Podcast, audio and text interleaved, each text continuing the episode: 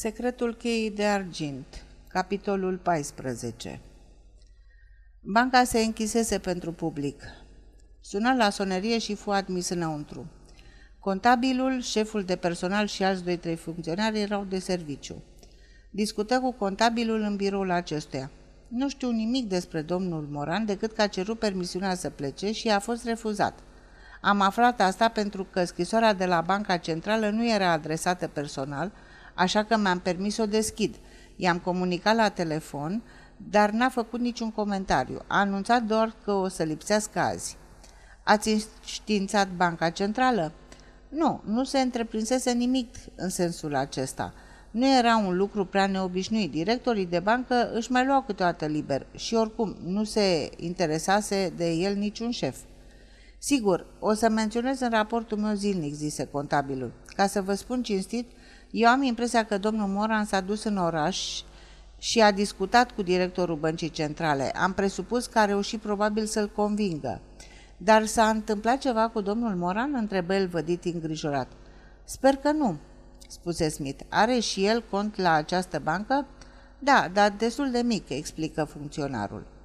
Acum câțiva ani au ieșit niște discuții în legătură cu unele speculații la bursă, așa că bănuiesc că domnul Moran nu-și mai depozitează banii la noi ca să nu se afle ce afacere are. Pot să vă spun confidențial că ține valorile și acțiunile la Banca Southern Provincial. Am aflat asta întâmplător pentru că odată când contul său de la noi din bancă era prea mic, a trimis o scrisoare la Southern Provincial să-i vireze o anumită sumă. Aș putea totuși să vă întreb, domnule Smith, care este motivul acestei anchete? În câteva cuvinte, Smith îi povesti despre crimă. Da, domnul Line este clientul nostru. Are un cont destul de însemnat. Nu chiar ca la început, dar, așa cum știți, este cămătar și are mulți bani împrumutați. Smith se uită la ceas. Credeți că aș putea să aranjez o întâlnire cu unul din directorii de la Banca Centrală? Contabilul nu știa nimic precis. Sună să se intereseze, dar află că toți directorii plecare acasă. Dacă domnul Mora nu apare până mâine dimineață, nu o să apare, spuse Smith. În acest caz ar fi bine să discutați cu unul din directori. Cred că n-ar fi trebuit să fi spus nimic nici despre domnul Mora, nici despre clienții noștri. Mă scuzați un moment, vă rog. Se ridică și schimbă câteva cuvinte cu unul din funcționari, după care reveni. Am să vă mai spun totuși, chiar dacă s-ar putea să am neplăceri, că răposatul domn Line a scos ieri din bancă 60.000 de lire. Cecul ne-a parvenit azi noapte. Operațiunea s-a efectuat prin Banca Midlands. Nu cunosc prea multe detalii, dar sunt sigur că Banca Centrală o să vă pună la dispoziție toate datele. Când se întoarce la Scotland Yard, Smith găsi un grup de ofițeri în biroul său. Își luau rămas bun de la John Kelly, care se întorcea în SUA cu avionul de la miezul nopții. Îmi pare rău, spuse acesta aflând de ideea lui Smith. Nimic nu m-ar încânta mai mult decât să lucrez la un caz ca ăsta. Am citit în ziarele de seară. Ați mai aflat ceva?" Smith îi povesti de vizita de la bancă, iar americanul clătină gânditor din cap.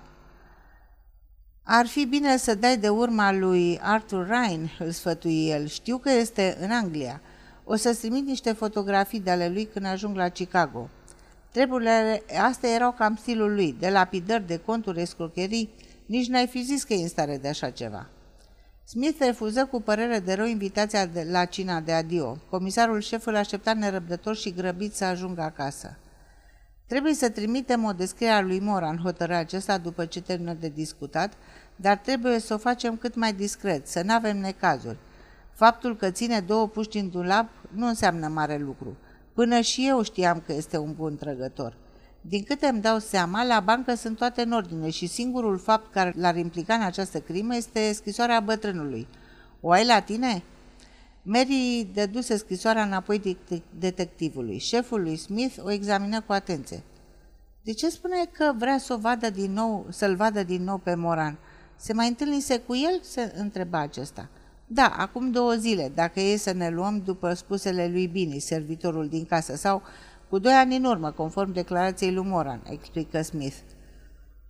Cum uh, Moran a afirmat că Smith te duce din cap. Da, exact așa a spus. Cu o noapte înainte de crimă, Ellenby l-a întrebat întâmplător de când nu-l mai văzuse pe Line.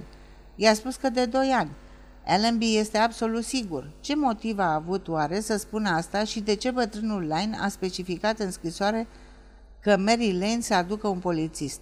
Ar fi o singură explicație, și anume că bătrânul a descoperit ceva în legătură cu bancherul și a vrut să-l confrunte, fără să-l amenințe cu poliția.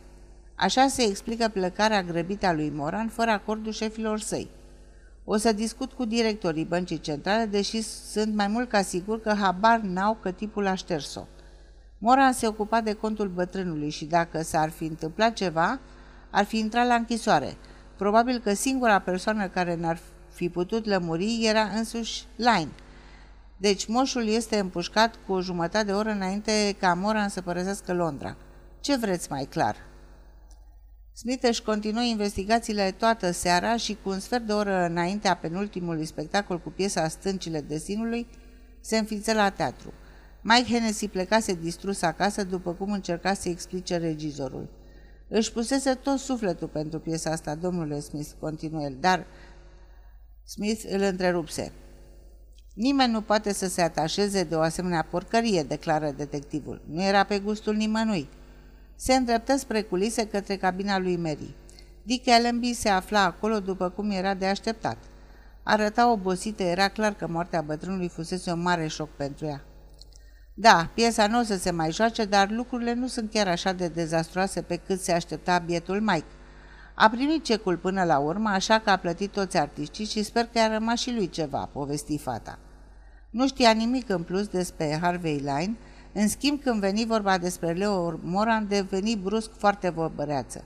Amintit despre vizita nocturnă a bancherului, ceea ce era o noutate pentru Dick. Bine, draga mea, nu înțeleg, te-a pus să semnezi un transfer de... Ați observat cum se numeau acțiunile? Îl întrerupse Smith. Din păcate nu știa. Smith auzise destule despre afaceri bancare pentru că avusese de-a face cu multe cazuri de acest fel. De aceea bănuia că aparțin unui stoc al unei bănci din străinătate, care în cazul unui transfer solicita semnăturile tuturor acționarilor. Nu-i neobișnuit nimic, zise Smith gânditor.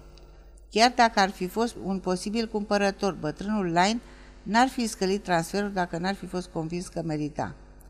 În noaptea aceea, toate documentele și actele lui Line au fost verificate și inventariate, iar locul crimei a fost încercuit și s-a pus un jandarm de pază. Măsura luată s-a dovedit a fi justă după ce, la miezul nopții, s-a primit raportul medicului legist. Line fusese ucis de un glonte care a perforat inima venind din spate. Glontele nu se găsise în cadavru, iar uh, Smith ordonă să se verifice grădina metru cu metru. La ora 9 se prezentă la Banca Centrală așteptând să fie primit de unul din directori. După cum își imaginase, Leon Mora nu primise acordul să plece, iar numele său nu prezenta prea multă încredere pentru șefii săi. Era un director foarte capabil și foarte apreciat de clienții săi. Asta e motivul pentru care nu l-am concediat după scandalul cu speculațiile la bursă. N-avem nimic să-i reproșăm în afară de acest act de indisciplină. Deci a șters-o franțuzește, nu? Întrebă Smith. Exact, confirmă directorul. Asta e o abatere foarte gravă. Din câte știu, este la Devonshire, ceva, cel puțin așa a spus. Smith zâmbi. Nu e acolo, credeți-mă. A decolat de la Croydon astăzi, ieri după amiază, la 4 și 20, cu un avion închiriat în direcția colonii. Acolo îl aștepta alt avion care l-a dus la Berlin și de aici am pierdut urma. Directorul rămase mut de uimire și, ă, din câte observă ă, Smith, se cam albi la față. La Berlin? Nu-i venea să creadă. Detectivul bănuia la ce se gândea bancherul. Sucursala lui Leo Moran manipula fonduri importante, iar atunci când un director o șterge pe furiști, în circunstanțe nu prea clare, e greu de crezut că a plecat cu mâna goală. Nu cred că vor fi probleme, spuse acesta tulburat, în afară de faptul că a jucat la bursă și, sigur, nu se poate ști până unde a mers. Era un om foarte cinstit, cu principii solide. Visa să facă avere, dar numai pe căi legale. Apăsă pe sonerie. În orice caz o să trimit doi dintre cei mai buni inspectori al noștri să-i facă o verificare. Trebuie să-l înlocuim imediat pe domnul Moran. Deși Smith ținea o descriere exactă a bancherului, nu reușise să facă rost de o fotografie. În orice caz, tipul nu era greu de recunoscut. Era aproape chel, deși ar fi putut să-și pună perucă, dacă ar fi avut vreun interes să o facă. Detectivul rămase ca trăznit. Da, o perucă, exact.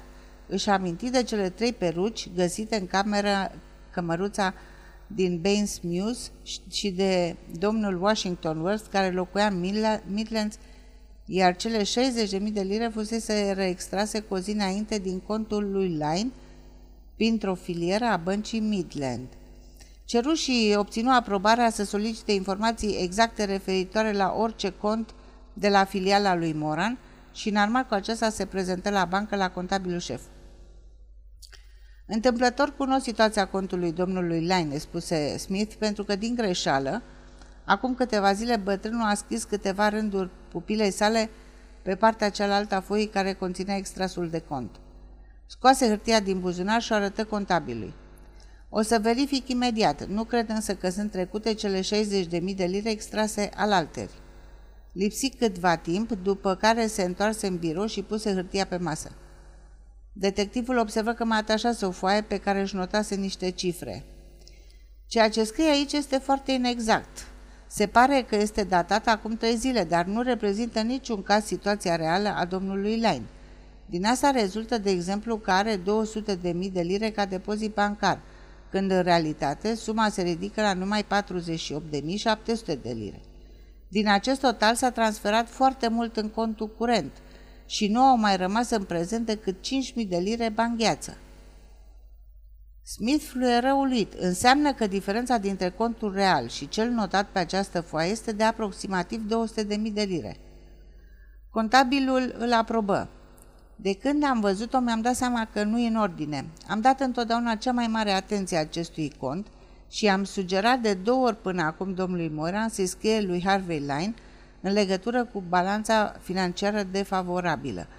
După cum vă spuneam, nu ne prea facem probleme cu banii cămătarilor, pentru că își investesc de obicei sumele lichide în împrumuturi. Dar ce cu aceste conturi? Sunt în ordine, cu excepția acțiunilor Steel Reformed, în valoare de 30.000 de lire, care au fost vândute acum patru luni, conform instrucțiunilor domnului Line. Banii rezultați din tranzacție se află într-un alt cont. Line va trimis cumva o scrisoare de confirmare? nu mie trebuia să-mi trimită, ci directorului nostru. Dacă s-a primit, o veți găsi în dosarul domnului Moran. Smith continuă. Domnul Moran l-a văzut cumva pe line marțea trecută pe la 10 dimineața? Chiar dacă l-o fi văzut, nu mi-a spus nimic. Marțea trecută, spuneți, da, îmi amintesc că a venit pe la ora prânzului pretextând că a fost la o întrunire de afaceri. Apoi spuse pe un ton foarte serios. Domnul Moran este implicat într-o afacere foarte urâtă, nu-i așa? În ceea ce mă privește, eu nu știu nimic și vreau să vă ajut pe cât pot. Vreți să vă prezint contul domnului Line? În ultimele luni a extras sume foarte mari, în special pe librete de cec la purtător. Cămătarii procedează adesea în felul ăsta, deși este destul de ciudat, pentru că domnul Line nu obișnuie asta. Se întoarse cu un catalog pe care îl puse la dispoziția lui Smith. Detectivul îl cercetă cu un ochi de expert. Era vorba de sume de 10, 15, 20 de mii de lire operate printr-o bancă din Birmingham.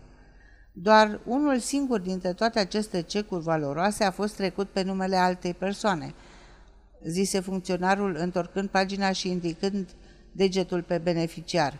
Asta s-a întâmplat când domnul Maran a fost plecat în concediu. Smith se uită la foaie și îngălbeni. Era vorba de Washington Worth.